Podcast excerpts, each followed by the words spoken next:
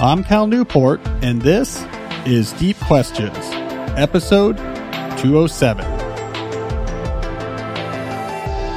I'm delighted to be back at my beloved Deep Work HQ.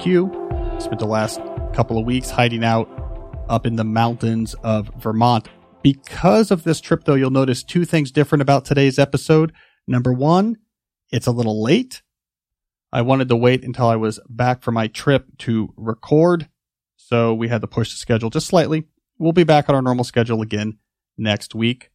Uh, the other thing you'll notice is that it is not a standard episode format. It is not me and Jesse answering questions. Instead, I am experimenting with something a little bit different. It is a two part interview. Unlike a standard podcast interview, which is more about just interviewing the guest about their ideas or what they're known for, this is something more personal. It is a messy real world case study of digital minimalism in action. So let me give you the quick backstory here. This two part interview is with a old friend of mine named Jamie Kilstein. And I really do mean old friend in the sense that we were friends in elementary school. That's when we first met. We grew up in the same town. During junior high school, we played in a rock band together. So it's someone I knew when I was a kid. Now, Jamie dropped off the radar at some point during high school because he actually literally dropped out of high school altogether. When he next came back into my life, he was a successful working comedian. I remember going to a, a big show he was doing. It was probably up in Davis Square in Somerville uh, in Massachusetts, right outside of Cambridge. It was a show that I think also featured Janeane Garofalo. He was a successful comedian at this point. I knew vaguely he was also early in on podcasting. He was a co-host of one of the first really popular political podcast, Citizen Radio. Then he sort of dropped off my radar screen again. And I next encountered him much more recently when I was in LA on the book tour for digital minimalism. Jamie and I turn out to share friends in common with the minimalist. And so I was there. I was hanging out with the minimalist and Jamie was around and, and it was great to see him again. We caught up. This was back in uh, 2019. And I learned that Jamie had gone through a, a pretty tumultuous up and down roller coaster of a life in the intervening year since I had last seen him. He had first been on one extreme, had gotten really into uh, sort of a, a scolding variant of progressive politics. His his radio show was very progressive that he co-hosted. There's a, a sort of I don't know if it's cringy, but, but there's a, a, a somewhat infamous Joe Rogan interview with Jamie you can find from years back where it's Jamie lecturing Joe about being insufficiently feminist. So as he went that way, he sort of burned some of his connections with the world of comedy and then things swung back the other direction there was some sort of controversy. I don't, we don't need to get into the details, some sort of controversy with his co-host and ex-wife. There was a, a sort of real early version of a cancellation. It looks kind of minor by the standards of what came later. Uh, but it was very, I know it was very uh, difficult for Jamie. So then he lost that, his connection to that world as well. So he was sort of thrown adrift and by the time I met him again doing the book tour for digital minimalism, he was talking about how social media and Twitter in particular had really become a dark force in his life because of the various uh, public controversies and arguments and shamings that he's been in. Social media, especially Twitter, had become really quite toxic for him. And so we began talking about this issue. We stayed in touch and we had this idea more recently why don't you go through some sort of a digital declutter, like the type of thing I recommend in my book, Digital Minimalism, to rebuild a healthier relationship with technology and to free yourself from its darkest grasp. And so last fall, he seemed ready to try something like this and he had a suggestion. He said, why don't you interview me? I'll walk through my problems with social media. You give me your prescription. So we did that. In December, I interviewed him and we talked through, okay, what's going on? Let's hear your life story a little bit. Let's hear about your struggle with social media. I gave him my prescription for digital declutter. All right. We then let a month or so pass. And then in the new year, I interviewed him again to find out how did it go? This is what I mean about the messy realities of digital minimalism. This is a real life, a complicated life that's having real struggles with social media. We get those details. Then we get a jump forward in time and we're going to hear the second part of the interview where we get to hear the messy reality of the results. Not one of these cookie cutter 300 word anecdotes you see in airport self-help nonfiction where it's everything was bad. And then I did this and everything was great. This is a realer, more messy story. So anyways, this is an experiment. Because I was away from vacation and missing my normal standard recording session, I thought, why don't we release this two part interview? So that's what we're going to do. But first, I just want to quickly note Jamie is an incredibly talented comedian. This podcast is about, in particular, his struggles with social media. But I want to emphasize that he is very talented. You should check out his stand up. I want to point out in particular his podcast. Excuse my rare uh, instance of cursing here, but the podcast is called A Fuck Up's Guide to the Universe, a fantastic podcast, uh, funny and deep. So you will get in this podcast Jamie's world class ability to do comedic storytelling rants. I think, you know, he's one of the best in the business at it. He also has on guests. He has a real following for this podcast in particular from people who appreciate his really raw and honest discussions of his own issues with mental health. I think he's helped a lot of people who are struggling with mental health issues as well. So I think it's an important show as well as a funny show. So again, I'm going to be talking to Jamie about Twitter, but he's a talented guy. Check out his podcast. It'll make you laugh. It'll make you think. All right. That's enough about that. Uh, let's talk about a sponsor real quick before we jump into our interview with Jamie. There are few things in life worse than being hot while you try to sleep. Now, maybe being dragged into the water and killed by an alligator, that would be worse. Fair enough. But number two, number two on our list of bad things that can happen, I think should be trying to sleep while you are hot. This is why I'm such a fan of the Miracle Comforter, brought to you by the same people who do Miracle Sheets. Miracle Comforter is designed with less filling in the middle where most people tend to overheat and more filling at the top where people most tend to get cold. So you can have a perfect temperature all night long. Say goodbye to those night sweats. Uh, not only does it keep you at the perfect temperature, but the comforter is made from the highest quality US grown Supima cotton, the only type of cotton I will tolerate. Not sure what that means. How dare you be so ignorant about cotton qualities? Let me tell you this. Let me teach you. Let me educate you. It is hyperallergenic and so comfortable that it will take a miracle to get you out of bed. Uh, it also prevents 99.9% of bacteria growth thanks to its silver infused fabrics, allowing it to stay fresh for three times longer and require three times less laundry.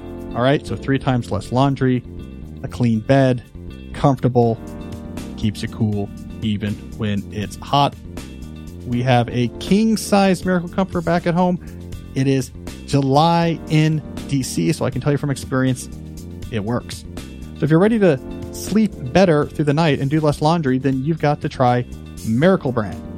Head to trymiracle.com slash cal25 and use code cal25 to save 25% off and get three free towels. They're so confident that they'll help you sleep better that they will offer you a 30 day money back guarantee. It's basically a risk free trial of a whole new sleep. That's 25% off and three free towels when you head to T-R-Y-M-I-R-A-C-L-E dot com slash cal25 and use code cal25. You might not be able to avoid being drowned and devoured by alligators, but you can avoid a hot night's sleep with the Miracle Comforter. I also want to talk about Grammarly.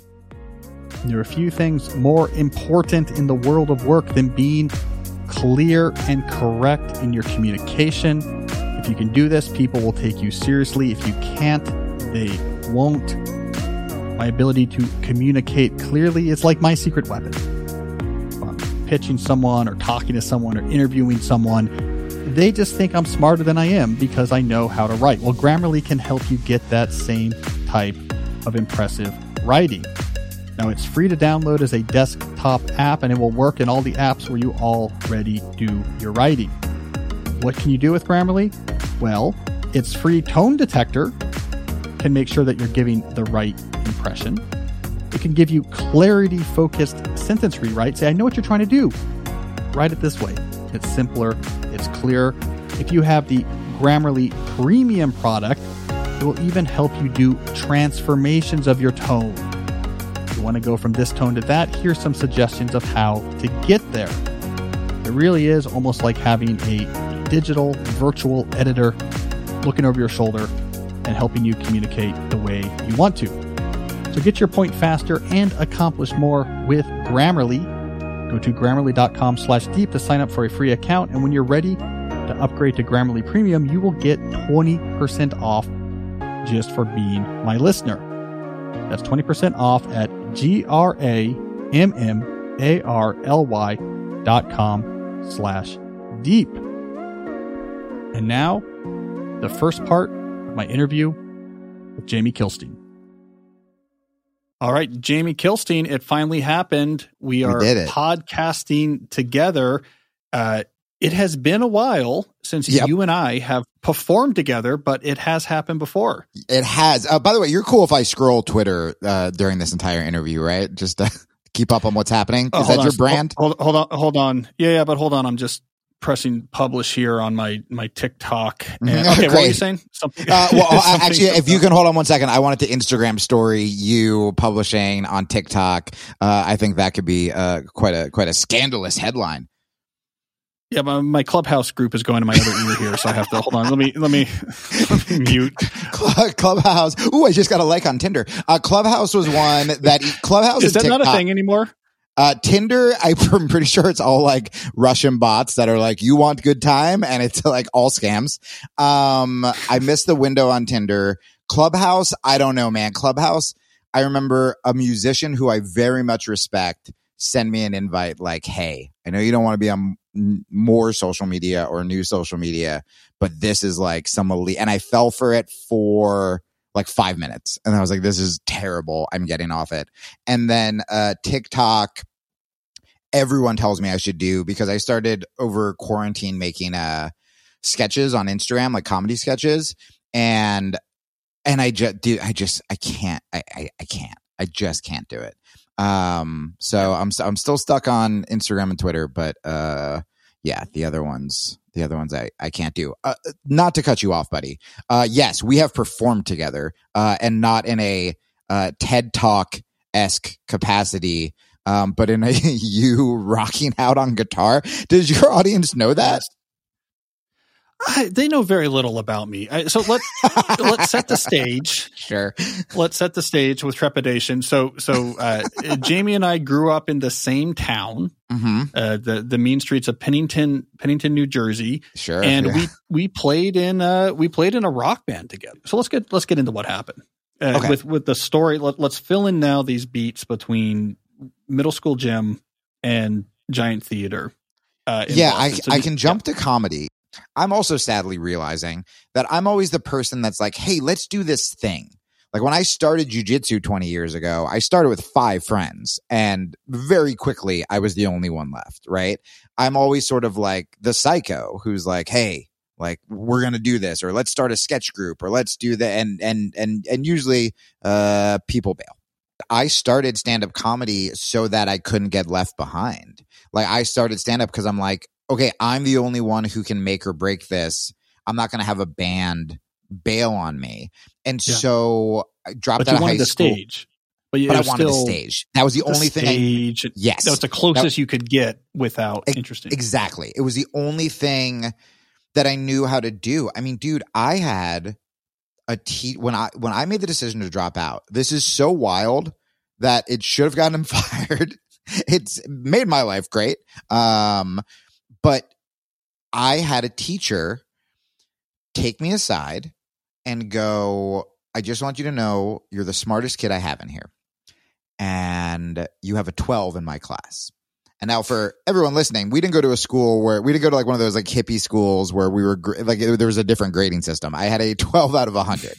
Um, but he could tell I was smart because I wouldn't read the book, but I could figure out enough about the characters by listening to the other kids answer the questions that, you know, if he asked something about the Joy Luck Club, I could be like, I don't know, she should have divorced him. And he's like, I know you didn't read it. Like, you're right, but I know you didn't read it. and so he took me aside and he lit, dude, he literally told me, he goes, um, I just want you to know that school's not for everyone. And then, like a scene from Goodwill Hunt, he gave me his copy of Jack Kerouac's On the Road and then said nothing else. And I was like, message received, buddy.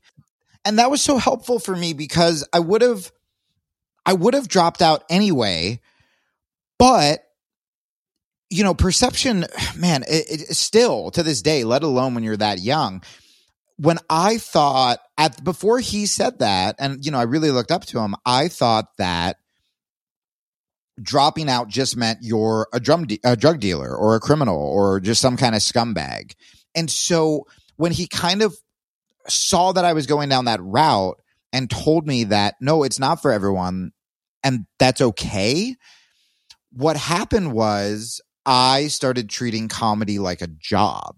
And so yeah. I started taking the train in every day to do horrible open mics at the time. I was just like terrified. Now you're taking it seriously because this is it, right? Like you're, it's you're, it. You're, yeah. Okay. And then I That's just, I just, I, I just did what you're supposed to do. I just did open mics as much as I could. And then, you know, the, the next step of shows was such a scam, which they're called bringer shows. Yep. Where you, not only do you not get paid, but you have to, bring a certain amount of paying customers in order to get five minutes of stage time. So I was dragging people in from New Jersey thinking it would be good shows because all New York comedy clubs lie and they're like, you'll never know who's going to stop by. I know who's going to stop by a hundred bad racist comics. Uh, these shows were just like these three hour train wrecks of just, just nightmares of brand new comics, like trying to do their best Andrew Dice Clay or whatever. And, uh, you know, people were taking New Jersey Transit an hour and a half to into the city to see a show at like some horrible comedy club. And so I did that and eventually ended up me and Pete Holmes, who uh, did that HBO show uh, about this, uh, about yeah. Uh, we ha- handed out flyers in in front of the Boston Comedy Club, and again started getting unpaid um, you know, stage time. We would hand out flyers in the cold for four hours in order to get five minutes at 12:30 at night after Dave Chappelle just finished and the entire audience left with him except, you know, two tourists who didn't speak English and had no idea who Dave Chappelle was and did that for a while and you just, you know, it's like everything, right? You just you do it, you try to get better at your craft, you bomb a lot, then the right person sees you. You know, Marc Maron took me out to open for him a couple times, and some other comics did, and then word got out that you know Marc liked me, and I, so, but this is the important part. So, so first of all, just briefly explain to craft the comedy. Uh, people don't understand it. Um, a lot of people out there who are funny, in yes. the sense of conversationally they're funny. This seems very remote or distinct from like the very specific craft that is comedy. So, so, so what is it?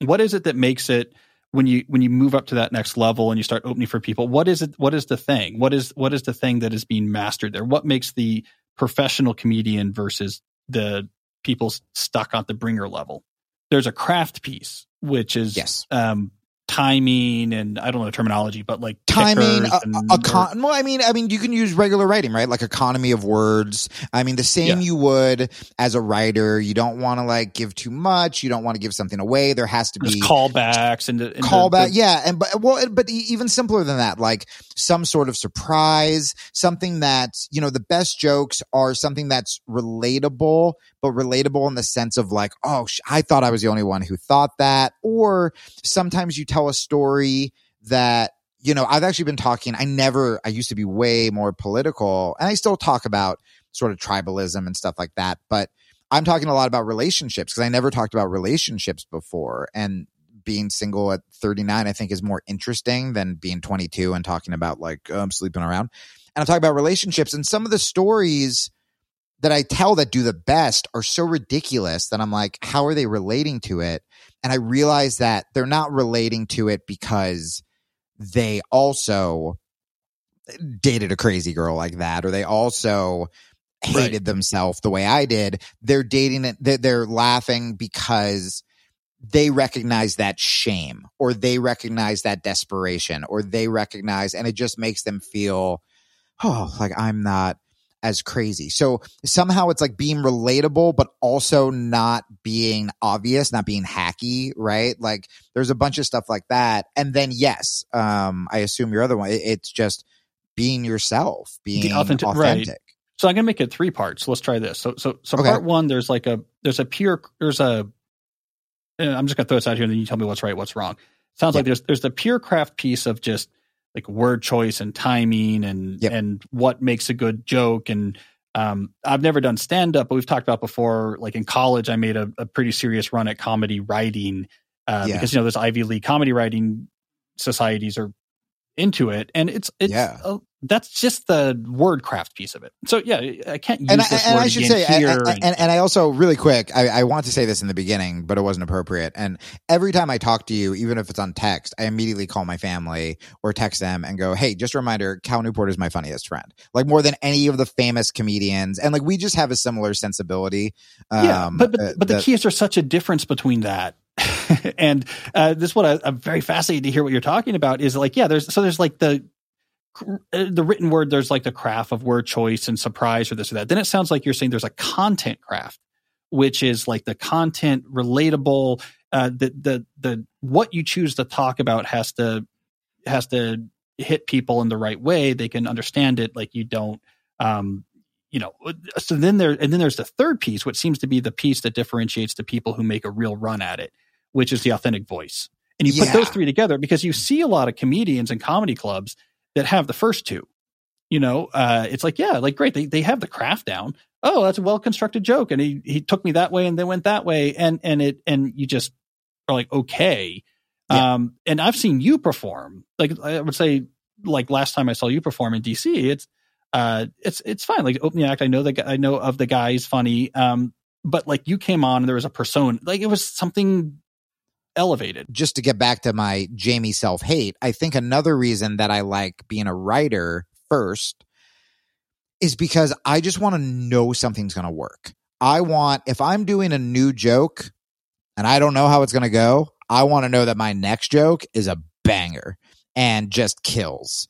And so once I have the safety net of that laugh, I can try to throw on tags and extra lines just to because I'm riding the wave of that laugh. And if, you know, a little tag or a little throwaway line I come up with doesn't work, it doesn't really matter because that bit Yeah. just killed. And then I move to the next joke that killed. So uh I specifically uh am a writer and then I leave room um to extend and to improvise. Or, you know, a lot of times if the comic before me says something or I see the audience do something, I'll write a line in my head where I go, Oh, I'm going to open with that.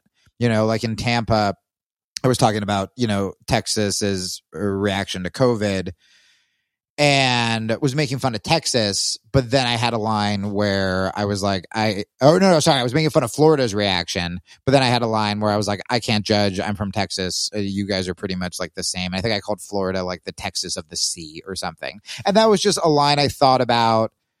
It will only work that week. You know, if I now it, it, the cocaine thing, that was like a big thing. But if I try, if I got back to Austin and I was Yeah. like, hey guys, I was in Tampa last week and I called them the Texas of the sea, or if I did a show in New York and was like Texas and Tampa, like no way is that going to get a laugh. Yeah. Uh, that was just something that was like fun for that couple days, and that's it. Does that make sense? Yeah. Well, so it, it's a hard job. I mean, because so fun. it sounds like you got to.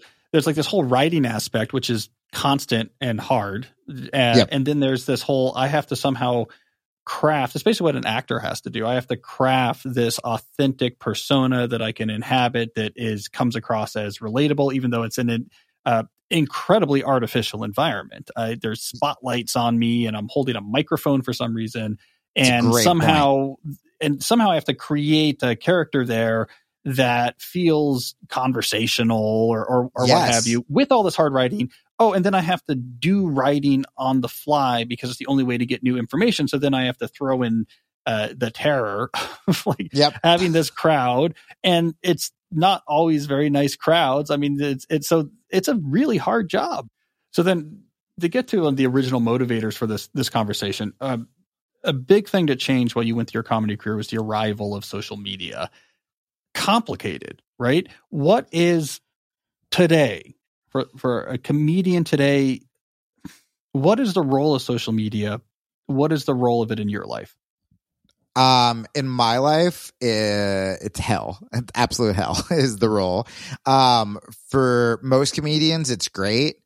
Um, I mean, there are people who have never done comedy who are selling out comedy clubs because of TikTok videos. Um, most of those people learn very quickly that they can't just suddenly construct a stand-up show and they they bomb and that's that. Um, I'm not one of those comedians that will be like, "Oh, I can't believe these people get to do comedy clubs." It's like it is what it is, man. Everyone's trying their best. Um, if you get an audience, cool, do your thing. But you know, so many people got discovered um by just doing you know one liners on twitter and they blow up and they get a book deal or Right, so that was a big thing, right? What is it? What's it called? Comedy Twitter or something? Uh, I don't know what the name is. probably But yeah Twitter, i mean right? So, so Twitter was a big thing. I just remember when Conan used it to resurrect his, re-energize his career after losing Yeah. the Tonight Show. So, Well, I so mean, even okay, so- like- yeah, it, it started with MySpace, and MySpace is how I started to get fans. When I, I, I lived out of my car for two years and just played coffee houses, and I would just post my political stuff on MySpace, and and I reached out to you know Doug Stanhope on MySpace, and that's why I opened for him. And um, you know, it's before it was toxic. The most toxic thing that happened about MySpace is you were mad at someone for not putting them in your top eight or whatever, and uh yeah and then facebook and i mean rogan discovered me on twitter um you know back before he was sort of huge like he saw a, a bit of stand up of mine. And now it's really interesting because people are breaking but i also feel like we're also just trying desperately to stay relevant. It's super unhealthy.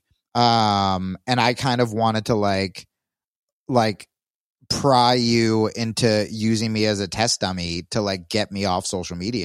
If I tweet something negative that's funny, it'll do so much better than if I just tweet like, "Hey, I really liked Hawkeye," and that'll get like one like.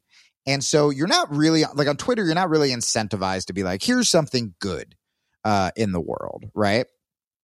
And so that's a bummer. Then you obviously have all the stuff that you've discussed. You have, you know, comparison. You're, you're getting mad at people. There's fear of missing. What's like, why am I not on this festival? Why is that guy? Oh, that guy's not funny. Like you can just torture yourself. The, the, the thing I noticed that really wanted me, where I was like, the timing of this podcast could not have been more perfect is okay. If somebody tweets something terrible at me, it's not fun right? If somebody posts something about me that's not true, not fun. It makes sense why I'm upset, right? And people go, get off social media.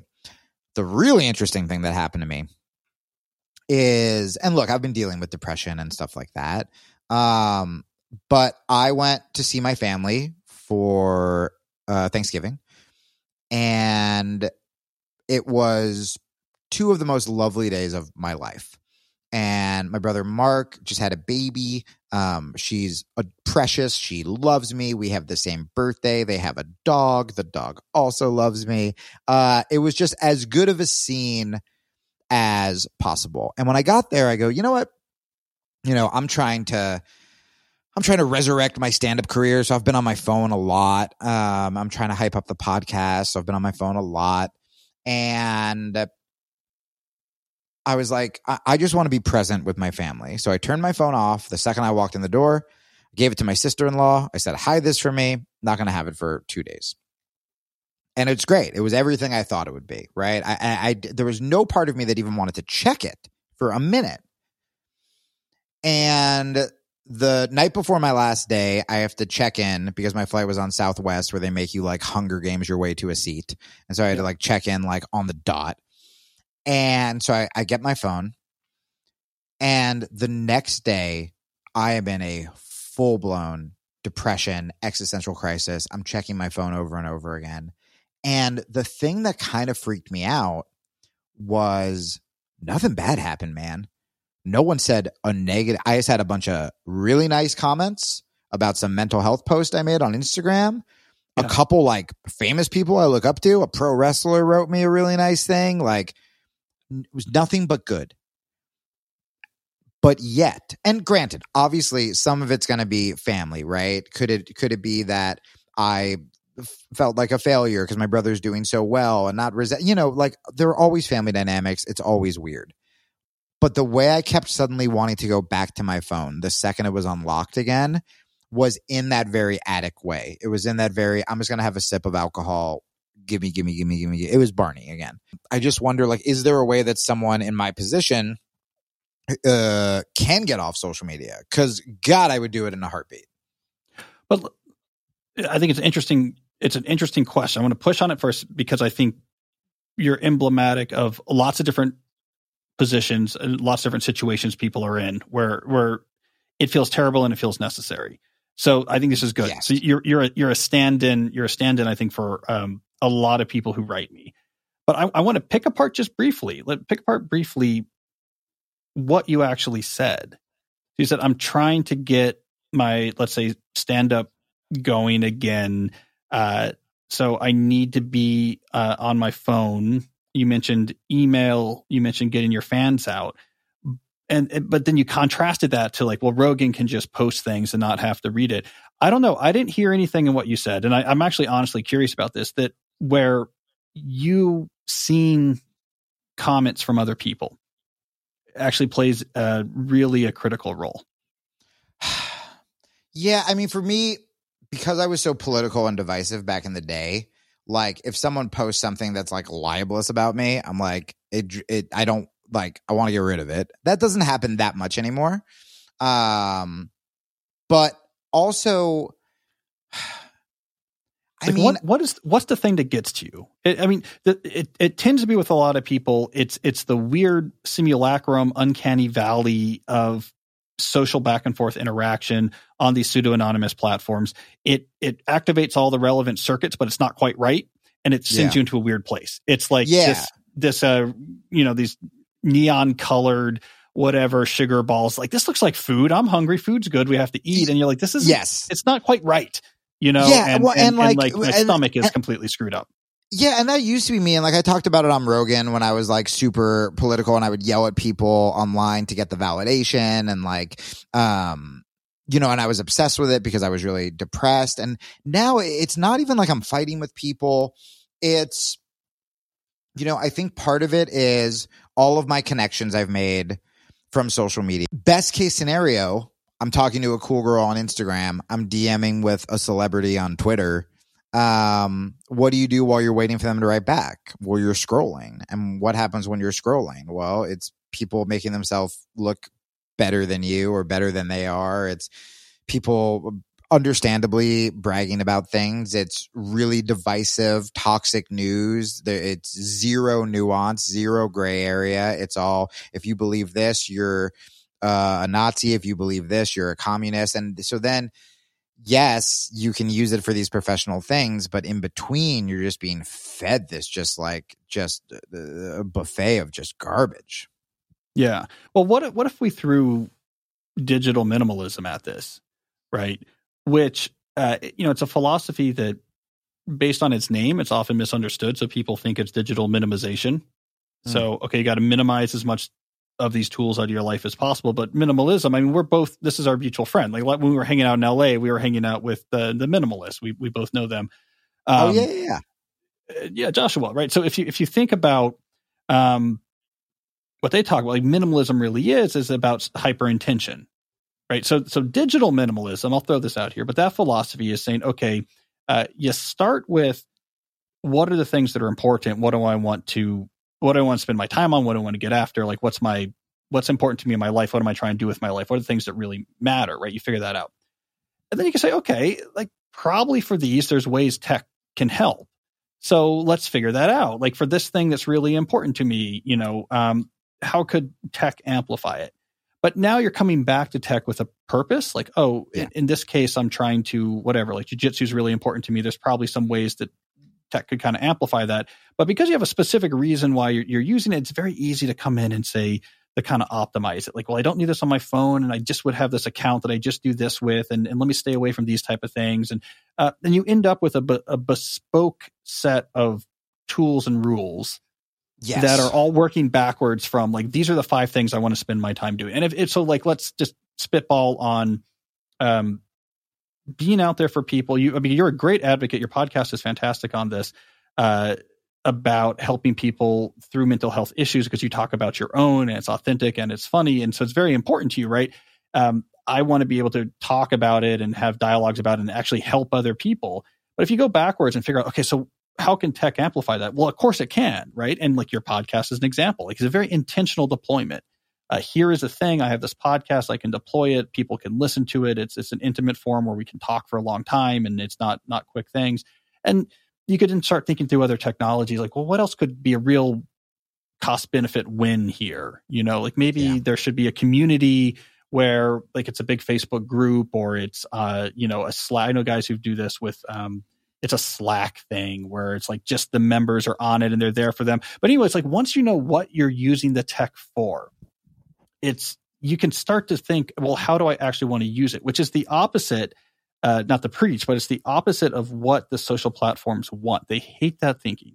They want there to be this weird binary thinking of either you don't use any of these technologies at all, or you're all in in the ecosystem. You, are either here in my veins. Yes, yeah, you're either here, or you're not, and then once you're here, and that's the discussion. Like it's the discussion Mark Zuckerberg always wanted it to be. Uh, social media is completely bad versus you know, uh, welcome to my my evil nerd panopticon. You know, it's yeah, got to be one of the two. You know, yeah, because that's where I get yeah. caught is like these little things that, in theory, you tell yourself will help your career. Where it's like, okay, there's this like famous dude who started following me because I followed him and I have a blue check, and he just wrote something, so I'm gonna tag it with a joke. And then he laughed at that joke. So now, oh, cool. I can DM him about coming on the podcast or but again in between all that like you said you're just kind of there you're just and you told me out. once and you told me once too uh, that you were reflecting on it that like every big break you had came from someone seeing you just perform really well you yeah. know it was it's actually being so good you can't be ignored like doing things at a high level and someone say that's good but what scares me dude is like today I still feel the pull like any addict for the times that I know I shouldn't be on it. Like today I was depressed and I just couldn't I would just go Twitter, Instagram, email, Twitter, Instagram, email, and yeah. I wasn't even doing anything. And then I would go, This is bad. So I would put my phone on airplane mode and I would put it on the other side of the room. And then I'd go, Oh wait, but I have this idea I'm gonna email myself off airplane mode. Twitter, Instagram, email. What that highlights there is something that that showed up when I was doing this experiment for my digital minimalism book. Right, sixteen hundred people go through a thirty day period uh, without using these technologies. The subgroup my literal that had, dream. Yeah, well, we we did it, but not everyone made it through.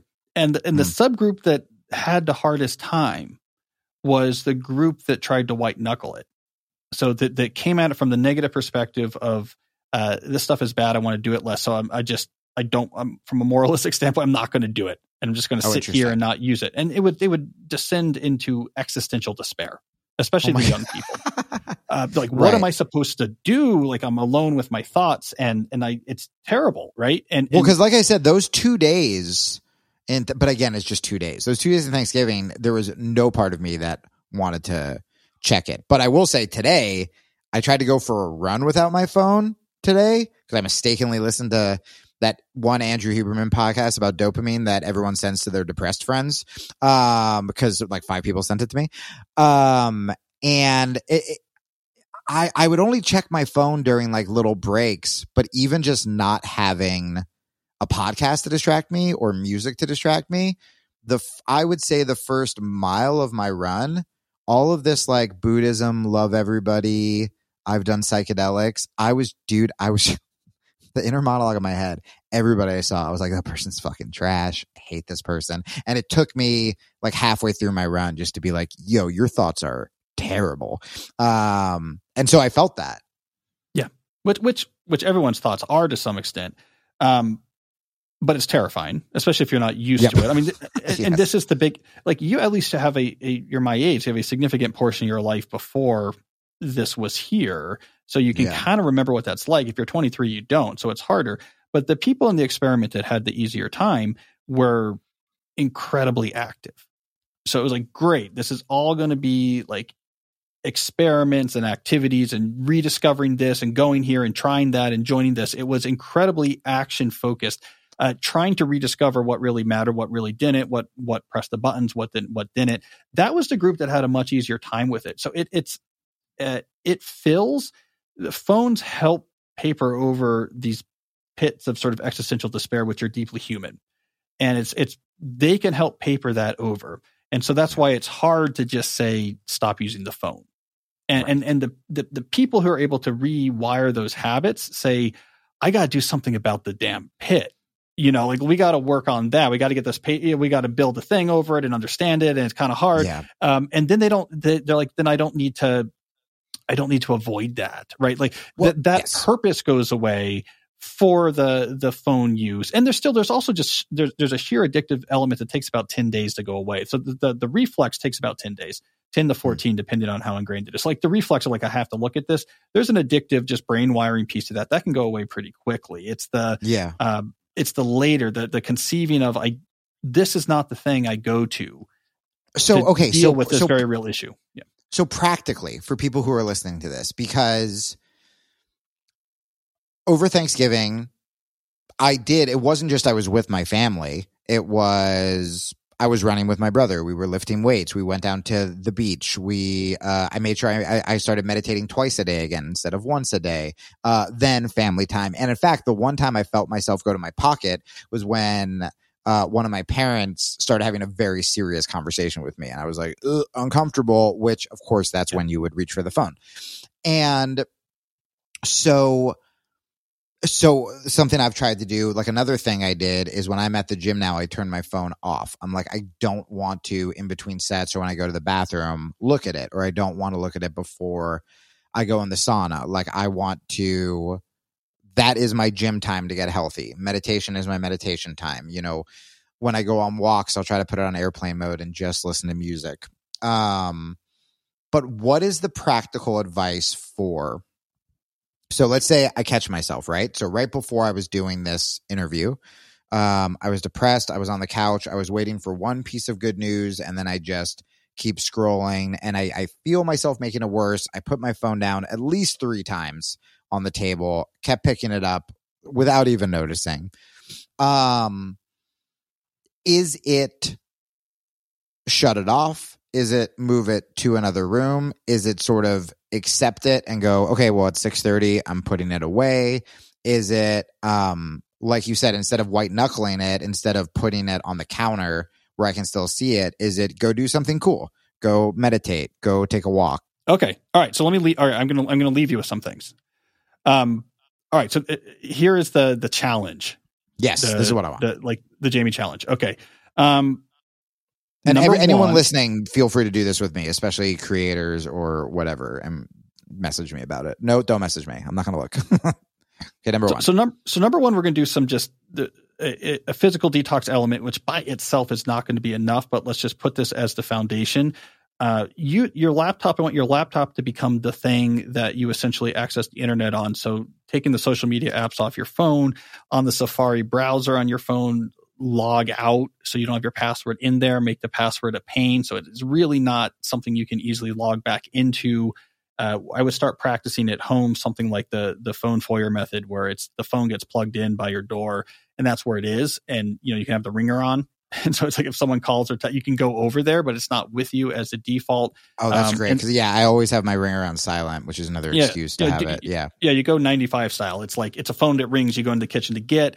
Um, and then at the gym or something like this, you do you leave in the glove compartment. So I'm a big believer yes. in that. It like it's if there's an emergency, right? Like you can go get it, uh, but but it's not on you. So that's just this just like physical that. detox stuff, right? So it's making it harder. It's just not there as the default. Um, Real quick, two, is there an Instagram yeah. hack? Because because I like Instagram more than Twitter. Um, I've been making more like videos on Instagram, but you can't really do that from the computer. Instagram like really wants you to be on the phone. I don't know if there's a hack to that. Yeah, but maybe I can make. Yeah, I can make it like I do Instagram content like on Monday and then take it off. Just like I'll just do less. Um, so I, I I knew a fitness influencer once who had this issue, and so Instagram's so devious because of exactly that. Like it, it needs to be on the phone.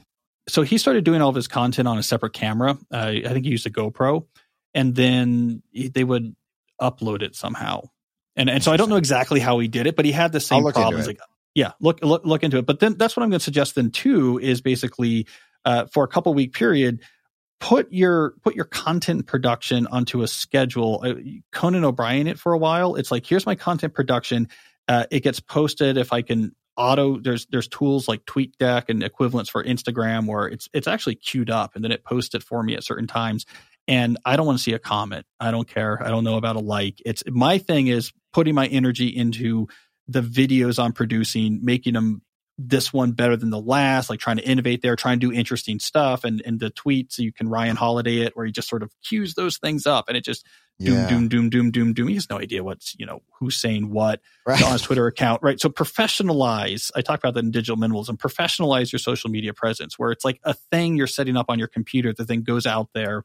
And so you're, you're separating using that to spread the best possible content from the elements of actually interacting with people and seeing what's going on. This is just an experiment, right? So you just say like, I can do this for a couple weeks, and and maybe yeah. I'm going to lose all these gigs, but you're not. So, so I think it'll be okay. Um, no, that's then, really cool.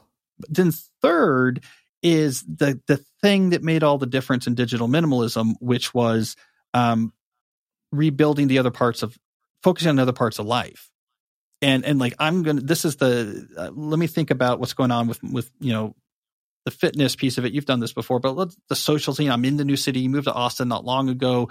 Getting plugged into this, finding things you can get plugged into where it's you sacrificing non-trivial time and intention on behalf of other people. That plays yeah. into our social circuits in such an incredibly profound way um, that gives a sense of of connection and belonging and resilience that it just you cannot simulate with bitmap characters on a on a glowing screen. So then it's like the Jamie project is starting to build out and structure my days professionally and personally. You know, I've been pushing you. I think you're brilliant in comedy and working working that and getting back into that world, but from a really focus on the craft aspect. Uh, and that's a really interesting thing too, because so I bailed on this Austin show the other day, and I wonder if subconsciously part of me is like, yeah, but if I'm on Twitter, there are more people. I posted a video on Instagram and, you know, thousands of people yeah. saw it instead of these 30 people at a club. But it's like, who knows who would have been at that club? Plus, it's real. Um, and, and real. It, I am going to get more out of it. Um, so maybe that'll actually encourage me. Yeah. Craft, I think, is very important. Like there's refuge in craft. There's, there's this interesting philosophical, uh, backstops for this notion, but honing your craft just in itself, the effort of woodshedding and honing the craft in itself is is a a source of satisfaction and resilience. So that, I mean, I just like that aspect of it. It's it's in the professional life becomes more craft honing, uh, back to that innovation, pushing forward on what you're doing. Your interactions with people happen in the real world. You, I, you, I, I love that word. I read, so I'm writing all this down. I just wrote rebuild my life. Um, but I wrote it down and, and, and I love the word craft because you know, I can actually give some advice now as well, which is like if you're anybody who's trying to quit something, you know, for a New Year's resolution or you're trying to eat healthier, you're trying to exercise more, you're trying to stop drinking or whatever. Um, for me, when you can, whenever you can frame it with something positive, like when I'm like, get off my phone, you're being a piece of a needy piece of shit. I'm being mean to myself, which obviously makes me want to continue with that addictive behavior, right? So if you go to the gym just because you're like, oh, my wife called me fat, it's like, ugh, like you're not gonna last. But if you start doing jujitsu because you always wanted to learn how to fight, or instead of me being like, I'm getting off social media because my dumb brain can't handle it, I'm going, no, no, no, I'm gonna focus on my craft. Like that makes it sound so much more positive. And now I'm excited to become a better artist instead of feeling like I'm I'm just too broken to handle social media. Yeah. And that was the punchline of that experiment is the the the people who have the sustainable change is because they're coming at it from the reason why I'm doing this with my technology is because it's part of this vision for my life that I love. That's mm. incredibly motivating. Like we yeah. will if if there's something we feel really good about, like this vision of what I want my life to be, it's very positive and and and I want this, uh, then it's easy to say, well, why that's why I'm not going to the phone and putting, you know, Twitter back on or this or that because it's not part of this plan. And I love this plan and what I'm going for. It never lasts if it's just, I'm doing this too much. That's negative. Let me get negative out of my life. That doesn't last because you just negotiate. You're like, it's negative, but it's not completely. And, and I suck anyways because of this. And, and let's just go on. Like it doesn't work. I mean, we, yeah, the addiction world knows this and all sorts of other substance addictions. You don't, you don't kick the habit by uh, just trying to convince yourself I want to stop doing the bad thing. It's you you kick the habit because you convince yourself of it's not part of this really good thing. I'm all totally. in on the really good thing, and that was 100% what we observed when we're trying to help people with phones.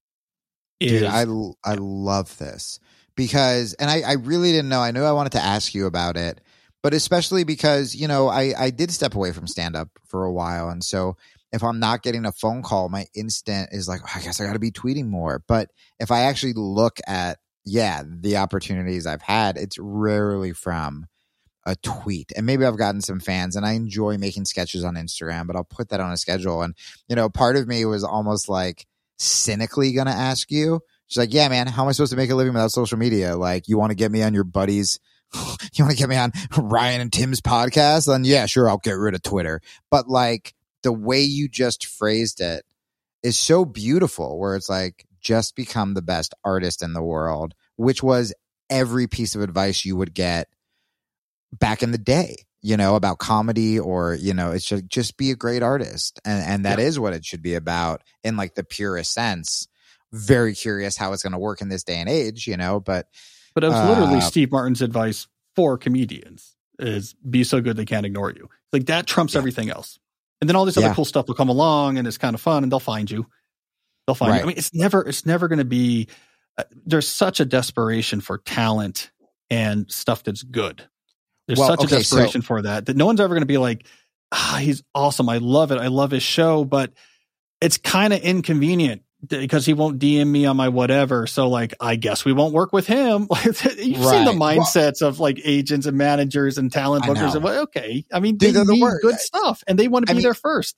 Even before social media destroyed me, I remember Robin set me up with a meeting, like a general meeting, and they were like, "What's your goal?" And I said, uh, "To get famous enough to get off social media." And that meeting, I could just see in their eyes, was over.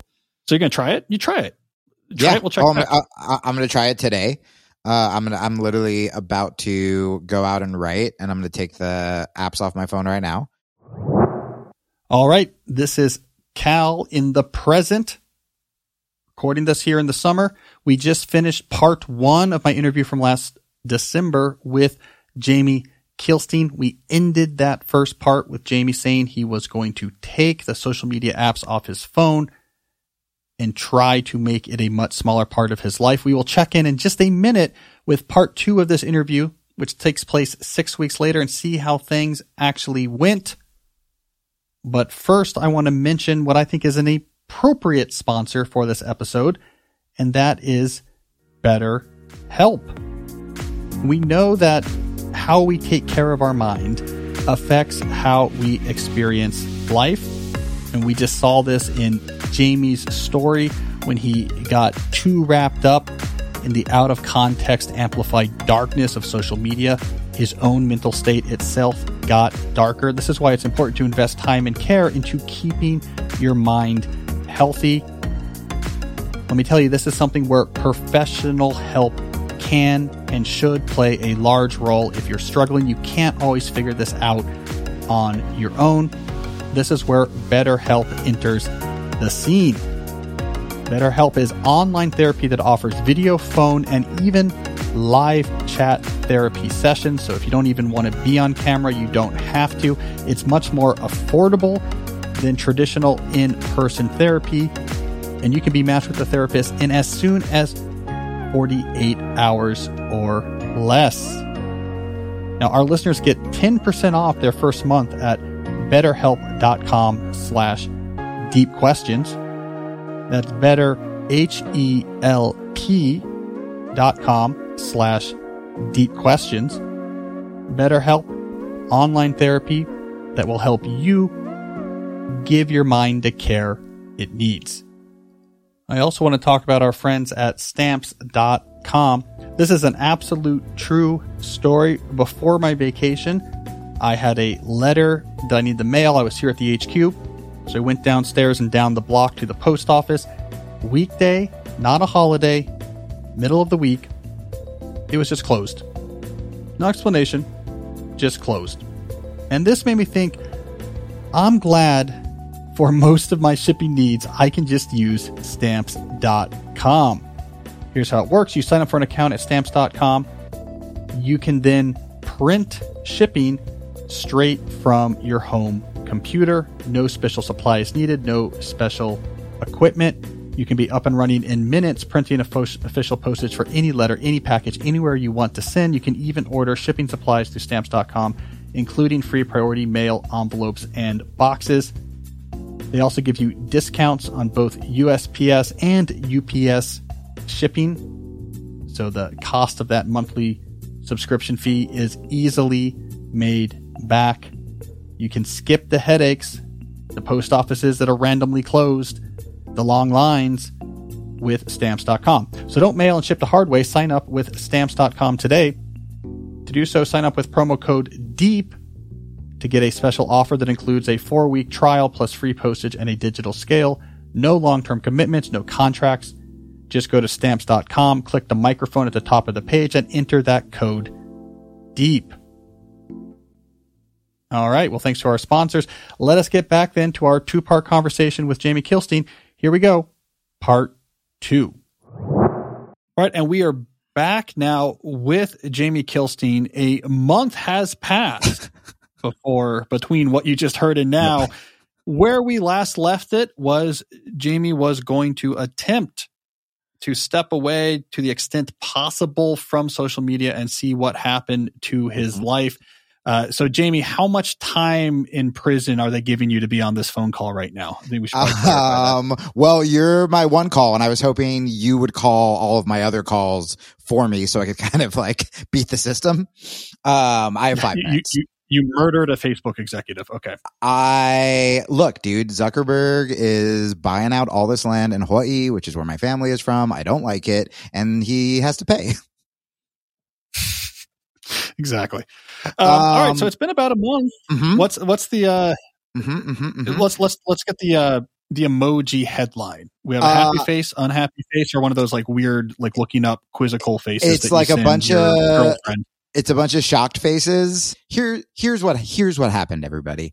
Um, I went a little I went a little off uh went a little off the deep end. What I did notice is there was still a habitual need to click things. So Instagram and Twitter and Facebook on on my phone, great. But when I'm waiting in line, when I'm, you know, anytime where I would be checking that, um, I found myself checking my email. That makes sense. Checking my texts. That makes sense. Um, I would check YouTube and my podcasts, which I've never done before and just kind of refresh and be like, oh, I wonder if there's a new video or I wonder if there was a new podcast. Now, it didn't feel like it had any sort of like the toxic effects of social media, but it was interesting that my like brain and hands were still like must click on something. Like, dude, I checked the weather more than I've checked like in a very long time. Like I was just like, not, okay, it's still 50 in Austin. You're not the first person to say that. That that's actually a really? story from digital minimalism. When I because in that book I had 1600 people do what you just did. Yeah. And I talked about this one young woman. She took everything off the phone. But the weather app doesn't come off the phone. and so she was compulsively checking the weather all around the world. She's like, I oh, do oh, the weather really? in Shanghai. Yeah. That's oh, the trick. All over the world to see what the weather is. But about 14 days for her and yeah. then she lost that she lost that tic. Yeah, totally. That, but that. But let me. There's there's something you said in there that's worth unpacking just a little bit more because yeah. it's an angle I don't think we talk about as much. Which is you you were saying yeah the negative we all know is bad, but you were you began to imply the positive has its cost too. So what Yeah, did you man. mean by that? Um, the sweetest thing I do. So right before COVID, my cat Talib Kitty, named after the rapper Talib Kweli, uh, died, and I was wrecked, just absolutely devastated. And I was living kind of in this like little mountainy town in Arizona, and I just started. I mean, dude, to the point where like I hired a cleaner just to vacuum everything because like I didn't want to see like his hair. Like I was, it was really bad. And uh, I would just sort of sadly take these walks around my neighborhood. And my neighborhood, for the most part, was old widows. it was like old lady widows in Arizona, in Oro Valley. And what happened was I would start, I would ask them if I could play with their dogs. I'd be like, hey, can I pet your dog? And then we would start chatting, me and me and this woman. And I I knew they were widows because what would happen is I would be petting their dog and they'd be like, "Oh, Peanut loves you." And then they'd be like, "Why don't you get a dog?" And I was like, "Oh, my cat died." And I'm still pretty upset about it. And they're like, "Oh, my Gerald died." And I'm like, "Oh, okay." And then I would strike up this friendship with some old widow. And I literally had like probably like four or five that I was like became very close with and was actually sad to say bye to them and their dogs when I left Arizona. And so I started to do this thing just on my Instagram stories where every time I pet a new dog, I would just like do a pose and say like I pet one new dog today with a very childish smile and like holding however many fingers up in the air of how many dogs I pet. And what was really cool is I just thought it was some silly thing. And at first I kind of did it in the pose of like, you know, the teenage Instagram, like tongue out, eyes closed, holding up the two fingers like a peace sign. And then like a bunch of people. And again, I have a lot of fighters that follow me on Instagram. So like a lot of like dudes, like tough dudes who don't talk about their emotions started posting I pet one dog today. And because I was, I also talk a lot about mental health it kind of turned into this mental health thing. It, you know, what I talked about was like, hey, we have to look for the good things in life. We have to, you know, instead of being on our phones all the time, instead of just dwelling on past mistakes, like there's always a dog to pet, right? That was kind of the gist of it. So Yeah. that is the purest thing that I do on social media. And I But would can I, have can I ask you just yeah, I'm going to interrupt you and ask a naive question about that uh, from, from this from the point of view of I don't know social media. Is it possible for like a normal person? So you are in you're in entertainment and Yes. like have, your profiles play a role beyond you know uh, it's you have a persona and your comedy. Before that you're in uh, podcasting politics. Uh, you know i'm a writer have a profile but let's say you had none of that. Is it possible you think today to have that solely that pure relationship with social media? Or is the stuff that the negative the positive like is it the insidious nature even if you're just no one knows who i am no one cares who i am i just want to find friends that are you know who like petting dogs or something like that is it impossible basically Uh, like it will it will creep in and you know someone will be uh you will be accused of being a Nazi at some point, or what? I don't know what Yeah. happens on social Yeah. You know what I'm yeah, saying? yeah, yeah, yeah, yeah. you know it better. not petting any Explain black it. dogs. Um, yes. yeah, So do, do better. clap hands. Yeah. yeah, yeah, yeah, yeah. Um, you know, that's a really good question because just the only reason I went on that uh, dog tangent was because I would have these moments where I would pet dogs and I would be like, oh, I got to post it. And then I didn't post it. And then I just literally, dude, would take a deep breath and go, huh, I just got to pet some dogs and no one needs to know. And it was great. And I bonded with the owner and I didn't need to take a picture. And so to your question, Oh, I see. So that was positive what you were posting. It wasn't like people were yelling at you, no, but it was still in everyone- some sense taking something away. And that's why I brought it up because that is the most positive thing I can think of that I do on social media. And even that, when I took social media away, I was relieved.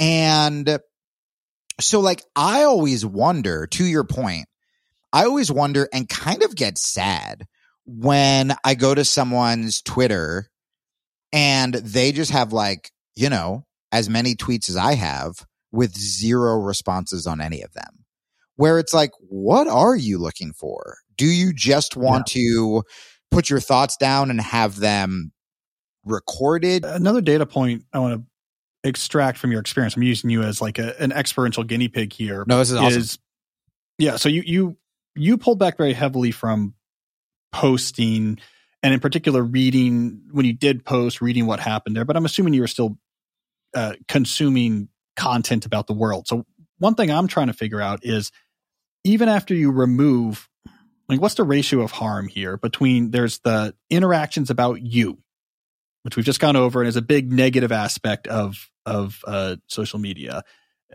then there is the just the nature of the content you encounter that has nothing to do with you like the running joke on the podcast is you know you you, you think you're in twitter for a very focused reason and then you see that headline about white supremacists using Omicron to accelerate climate change or whatever, right? right? Like there's always that thing that hits you. It's not about you, yeah. you know, but yeah. you're like, ah, you know what I mean, right? So many, um, yeah. What did you, ex- yeah? So what did you experience with that? What? So when you take Cal, out, I'm going to be honest with you, buddy. Uh, I have no idea what's going on in the world right now. I started, and this kind of goes to, I started meditating uh, 45 minutes this. in the morning. I've never done that before. That is a very long time. I was like shaking the first time I did it. Uh, and then a half an hour at night. I have uh, only been consuming books about uh, Buddhism for the most part. Uh, I've been doing jujitsu, like doing my normal thing. Uh, there, I have been taking walks. So, so, all right. So, how would you describe then? I'm assuming your average stress level. Uh, oh, must be th- like an order of magnitude less. This is basically the, everyone around you this I'm literally giving away my possessions. This is what happened. People heard the podcast and they go, Hey, yeah. they heard you be like, Hey, this will be a fun thing. And then we're a month later, even though they're hearing it two seconds later, and I'm giving away my possessions. Uh, I am literally getting off social media forever in March. Um, I'm going to continue to do the podcast on Patreon, maybe, but the podcast is going to be on a three month break. And I'm going to travel the world and stay in temples and farms and teach jujitsu. Wait, but this is a big deal. So it's you, you went, you, you, you stepped away from social media, but, but actually like did some revisits to it, which actually made the lesson even stronger because you were putting your toe back in the water. And it's not, you're leaving now, not because like, oh, I want to further escape from social media. It was that your moment escape from social media gave you enough space. You nailed it from yes. the the simulacrum of life. you know, yes. that was what was happening before. That you're like, you know, crap. I got to like actually go rediscover human life in well, a dude, analog yes. substratum. And this is what was so interesting, which was like, I, I thought, as I'm sure plenty of people who have done this, I thought that the hardest part would be staying off it. And even when I did go back to check it, sometimes, and look, Tip, I mean, there were times where I would go, cause, you know, like a lot of the, um, like the promotion, but also like the celebrity contacts I have for the podcast and whatever are on social media. So I'd go there and then I just catch myself, you know, going back to old habits and just scrolling and reading comments and nothing bad happened, but it was, I, I, I would just be like, Oh, you're doing it. And then I'd be able to, you know, put the phone down pretty easily. Um, but I thought the struggle was going to be, oh, once I went on once, I would be, you know, I, I would just be hooked again and I'd have to detox yeah. again. And it was like ex- an alcoholism thing. Yes, and it was the exact opposite. And this is different than like a uh, like an alcohol addiction or something, where, where the the issue is like if I have that one drink, it's going to be the bender. You're saying something I've heard other people say before, which is once you've gotten that distance from that virtualized version of your life, yeah. when you go back and get exposed to it, you don't go on a Twitter bender, right? Yes. You instead uh, uh are a little embarrassed. Yes. when you're thinking about your past self, Dude, which is yes. fascinating. Exactly. Yeah, well, and even, even with the Cleese thing, this isn't really social media, but this is, um, fame, which really we're all trying to be a little famous on social media, right? Whether you're a public persona or not that's kind of what you're doing. You're you're we're well, all shouting. With none of the followers from all the tweets, that's what they're doing, right? Like when you're you see try, people, you're that, trying to be heard. I, I think social media helps uh, people who are producing stuff not typically when they write about what they're producing, but because if they produce something awesome, uh, it helps other people discover it. Not because the creator of the awesome thing talked about it, but because the stand up routine was funny Yes. And people started sharing it. And then yeah. they know about you because they saw something they liked. And then when they see um, oh, he's coming to whatever, you know, Tampa when I live here, they're like, oh, I want to go see the person. You know, yeah. I mean, same with yeah. books. Social media has a laughably low book sale conversion rate. If oh, you wow. take your social media follower numbers and say what percent of them are going to buy a book, when I'm going to slam them with post about the book or whatever, it's really small. Yeah. Email newsletters do better for yep. sure. Email newsletter do much better. Um, but that can only do so much. Like even the very biggest writers, what they get out of their personal appeals to buy is on the the order of thousands which these are typically writers that are going for you know a couple hundred thousand units is going to be what they need to hit a single you know um, yeah. and so yeah they get 6000 sales from their list or this or that and that, that that's it yeah. you know what i mean so it, it, doesn't why does it sell because a lot of other people have read one of their last books and they really liked it and they know the name and then when they see it talked about or written somewhere or reviewed somewhere they're like, oh, okay, I'll give that a try. You know, like yeah. it all comes down to the funnel, all comes down to you did something awesome and awesome stuff spreads. And then once it spreads, people are more aware when you do something else. Like, I'll give that a try. Like, that's my incredibly sophisticated marketing analysis. No, and, and, uh, and, and, and, and I totally, you know, I totally think you're right. And, uh, but, but, of course, the, the problem could be, uh, what happened with me, which is then you get off social media and you go, Oh, it's all an illusion and we're all one. And I have to disappear into the jungles of India. Uh, because dude, I'll tell you, the, but you might come away with something really cool from that. Right. Dude, no, I no, mean, it is the, I, so when I started telling my friends, so I told a couple, so I told a couple like celebrities with dope lives. And then I told one of my coaches who would call me out on my bullshit. I told one of my brothers, I told my therapist, like I told people who would be like, you are running. This is insane. And literally every person from the celebrity whose life I thought I wanted to my therapist who was in charge of my mental health. That's not her job, but you know what I mean? Um, all of them were like, this is the coolest thing I've ever. So that's a, so this is like a, a amplified example of what you think probably most people would feel. So, so for you, you're saying even after a reasonably short break. You don't yeah. feel that need to, I need to leverage everything into, you know, my career. Even if you didn't have a career like that, even if you're an accountant uh, at a big firm who's using social media and got away from it, there's probably still that leverage pressure that goes away. Uh, it's not leverage, you know, my comedy career, but just like I could leverage this experience to get some likes. I yes. could leverage this to, you know, gather some attention from, you know, people I know. So in other words, like leveraging is what you're trying to say here, yes. I guess. Um, it, it's an approach to life that's like incredibly artificial, or it used to be very artificial, except for like a very small number of uh, aspiring professional entertainers. And social media basically puts everyone into a version of that mindset. You know, yep. like yeah. how can I leverage this meal? Because if I took a picture of this, like people would probably like it, or I have a clever quip, and you know, my 99 followers, like some of them might like it, or something like this. And and you're experiencing that amplified, obviously, because of, of, of your work. And by the way, everything you're saying, this is not foreign to my listeners because it's you, you don't realize, but you've just rediscovered digital minimalism. like the, the yeah. whole idea is you, you step away. This is why I push you towards it. You step away from the behavior, the digital behavior.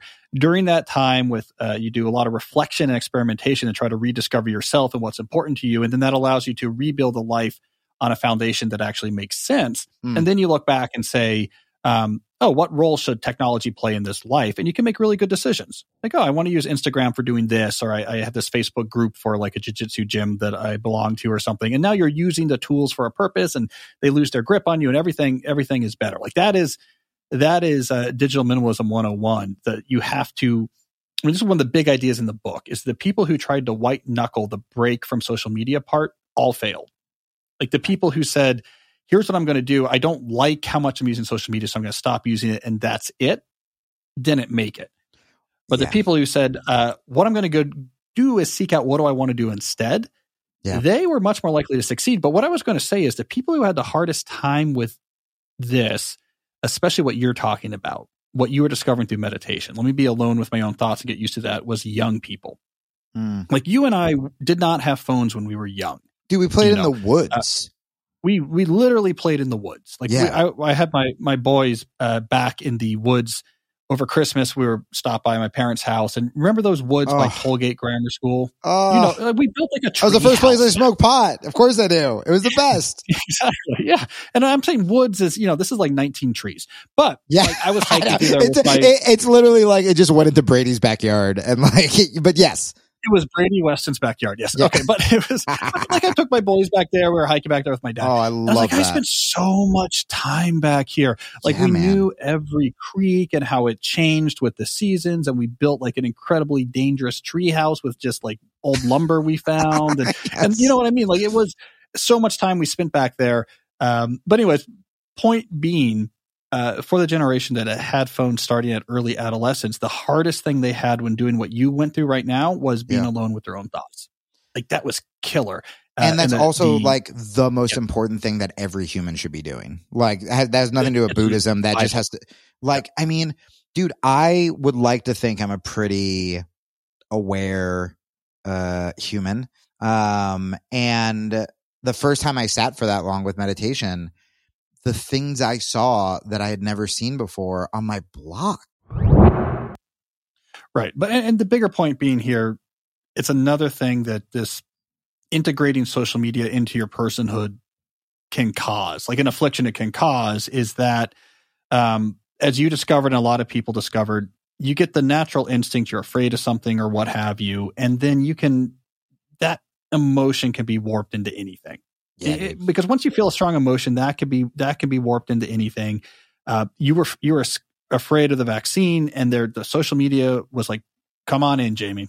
we Yeah. we have what you need." Right, but it's the same thing on the other side. Like I think a lot of the very militant, like I just the people should die who don't get vaccines or this or that. These are people who are just feeling, and I get this completely, super strong anxiety about the virus and yes. social media is like welcome we will we will help you like have an outlet for that fear and that anxiety and like there's these bad people and it, you know it, it's that'll feel better and it can it, there's a warping function that's entirely emergent. I mean it's not again i don't zuckerberg's not sitting there in a tower like you know twisting a mustache like ah i can make people mad or like they don't know it's just this emergent property. It's weird. It's a weird technology. Uh it it's too homogenized and at scale and there's all sorts of issues about Right. you know low friction feedback loops et cetera et cetera.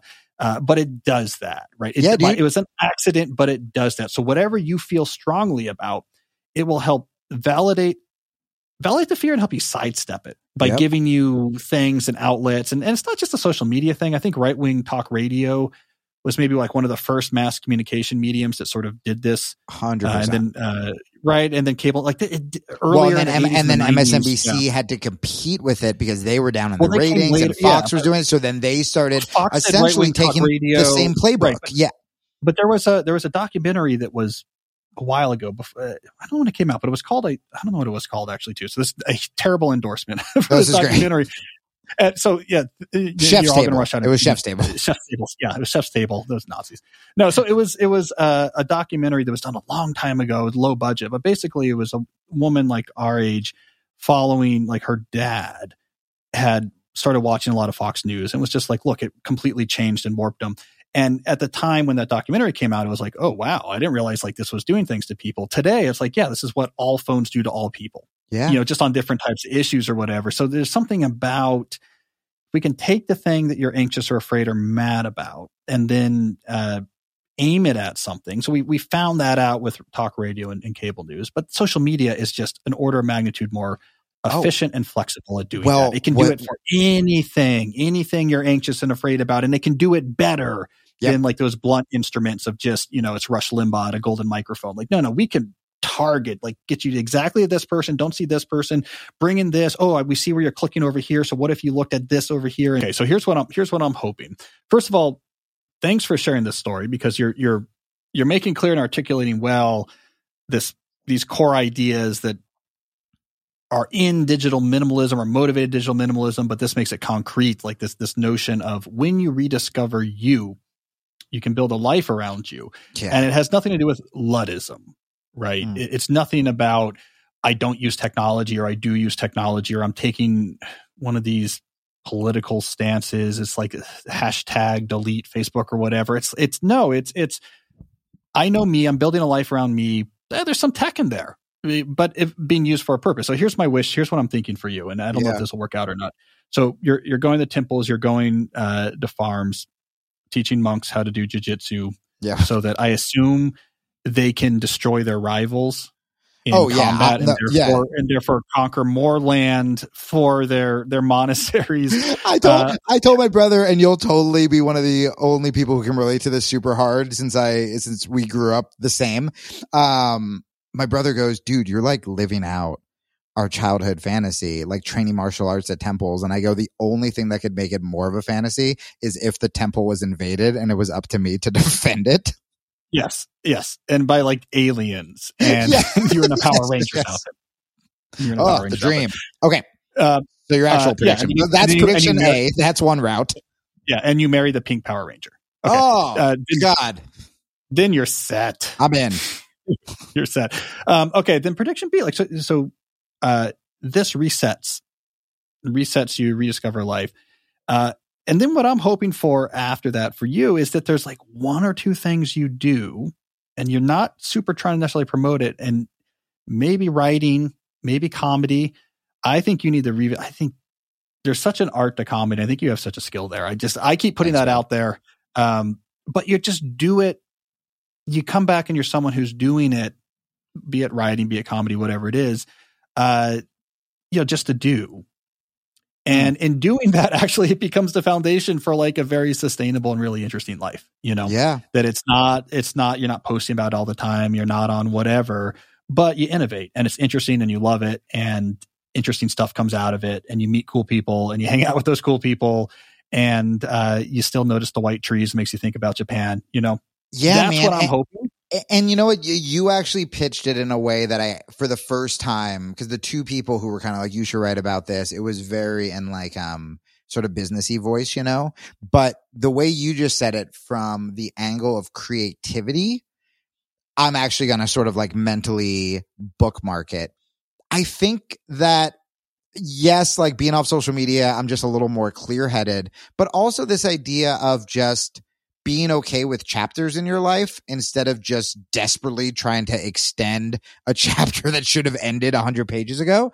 Um, I'm starting just to like look back on even the stuff that ended shitty and being like, no, man, there was still good in there. And the bad in there you learn from and you change, but the good in there you're still sort of allowed to appreciate.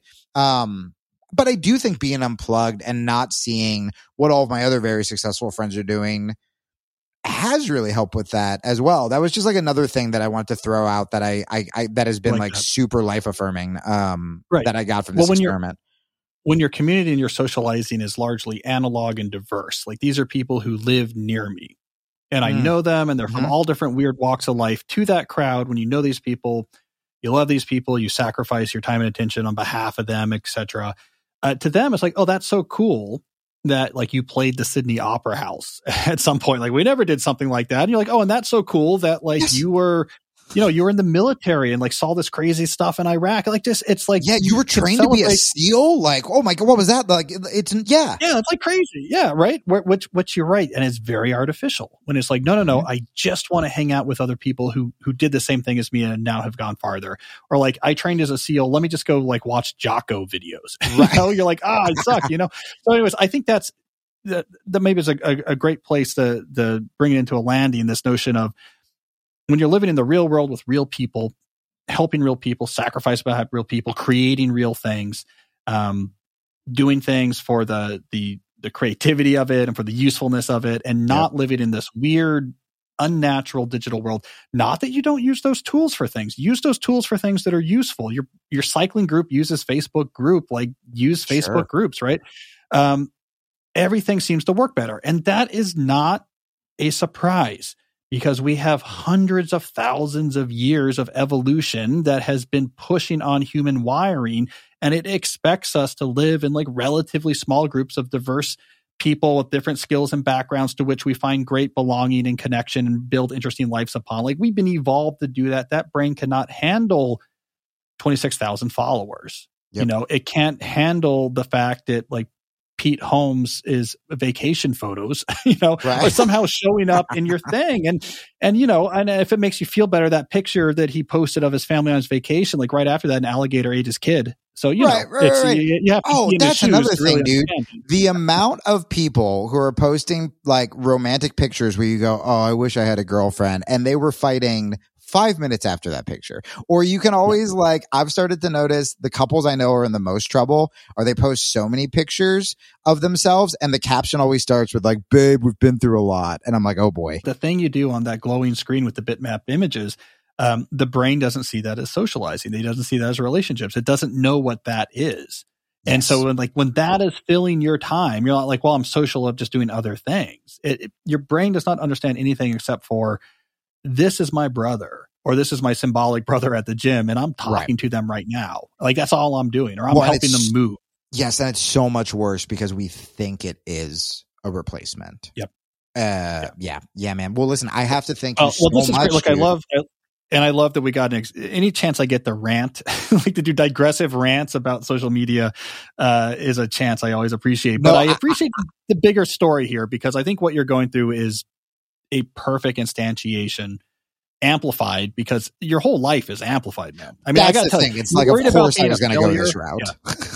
Yeah, you, you, I mean, but you, you worry about like I didn't, you know, become uh, the very top of the comedy, this or that. But I'm telling you that like most people, your life is incredibly interesting. Sure. you know, it's like, well. I went to university uh, and then uh, I got a job at a number 12 uh, accounting firm. And like that's going okay. I started biking a little bit, but stopped. You know, it's like it all sounds really interesting, right? So, um, but I just think it's really important. So it's amplified. There's someone so at a number 12 firm right now in their little biking shorts with a tear going down their eye. Um, I, yeah, man. Well, thank you. And like, I honestly cannot thank you enough. Um, I mean, one, just like superficially, I've been telling people that I never promote podcasts. I do, but I've been telling people since our part one, where I'm like, it was just so fun on so many levels. And I, I, I think now doing part two, like, oh, this is actually kind of important too. Um, but I mean, like, you can actually literally say, like, oh, you were the beginning of like saving my life. Like, completely, I was so depressed in around the holidays. And, you know, I think I even texted you where I just was at a complete, I don't know what I'm to do. Um, it was really bad. I mean, shit, I may have just wanted to go on your podcast just to like promote my shit.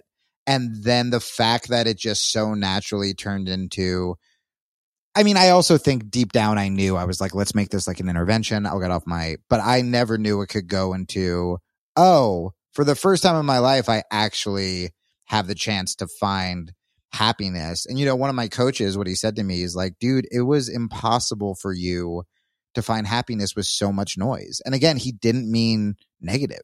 He just meant all of it, just noise. That like I couldn't do jujitsu without posting about it or whatever. And uh yeah, man, I mean you fucking kind of made this happen. Uh so if I get killed in a temple war, uh I mean I no fuck that. If I get killed in a temple war, what a cool way to die. I stand by that. I, that is awesome. You with the pink Power Ranger at your side, Uh holding my hand as I take my last breath. temple, holding your hand as you get a nunchuck to the temple. Yep. I think that's it. I think you've You cracked the secret of life. If I survive that, I will get on Lex Fridman's three hour podcast. it's like we're gonna we're gonna talk about that. then I'll be like, talk about that. yeah, yeah, I'll call my manager like as, with, as it's happening and be like, all right, fine, I'll go on Rogan. yeah, let's do it. Let's get me back on Rogan. Book it. Yeah. I Get love it. back on right, Twitter. awesome. Well, so so I I mean, you and I are going to be keeping up to date. I'm I'm very excited to just to personally know what's going on. But we will there will be a part three. It'll be a separate episode when you get back from the epic journey. We're going to have to have you back on. Everyone's going to Yeah. want to hear how it went. So part one and two are coming out together. Uh, I'm excited to hear in real time how things unfold, and then when you get back, we'll we'll uh, we'll share the update in the saga that is um, Jamie Kilstein, and we all know where it's going to end. It is not you dying in a temple war. it Oh, is going to end in at the age of 40, maybe 41, depending how long this takes. Yep. Band gets back together, yes. go back to Hopewell Valley Central High School. They're having a battle of the bands. It's like the are these first time 40 year olds? They're excited about it. Uh, you jujitsu the guy at the door trying to keep us out. We Yep. get up on that stage. We Yep. play uh, "Hey Hey" by uh, you know like uh, by Neil Young. We win it, Yep. and everyone I'm, cheers. I'm arrested for assaulting a minor at the door. You're arrested for assaulting a minor at a door, but we win it. Freeze Yes. frame, life complete. So we all This know that's it. where it's heading. Oh, It's God, I can't how long it's wait. Thanks again, Jamie, and uh, thanks pal. again, Thank everyone. Yeah, for for uh, listening to this episode.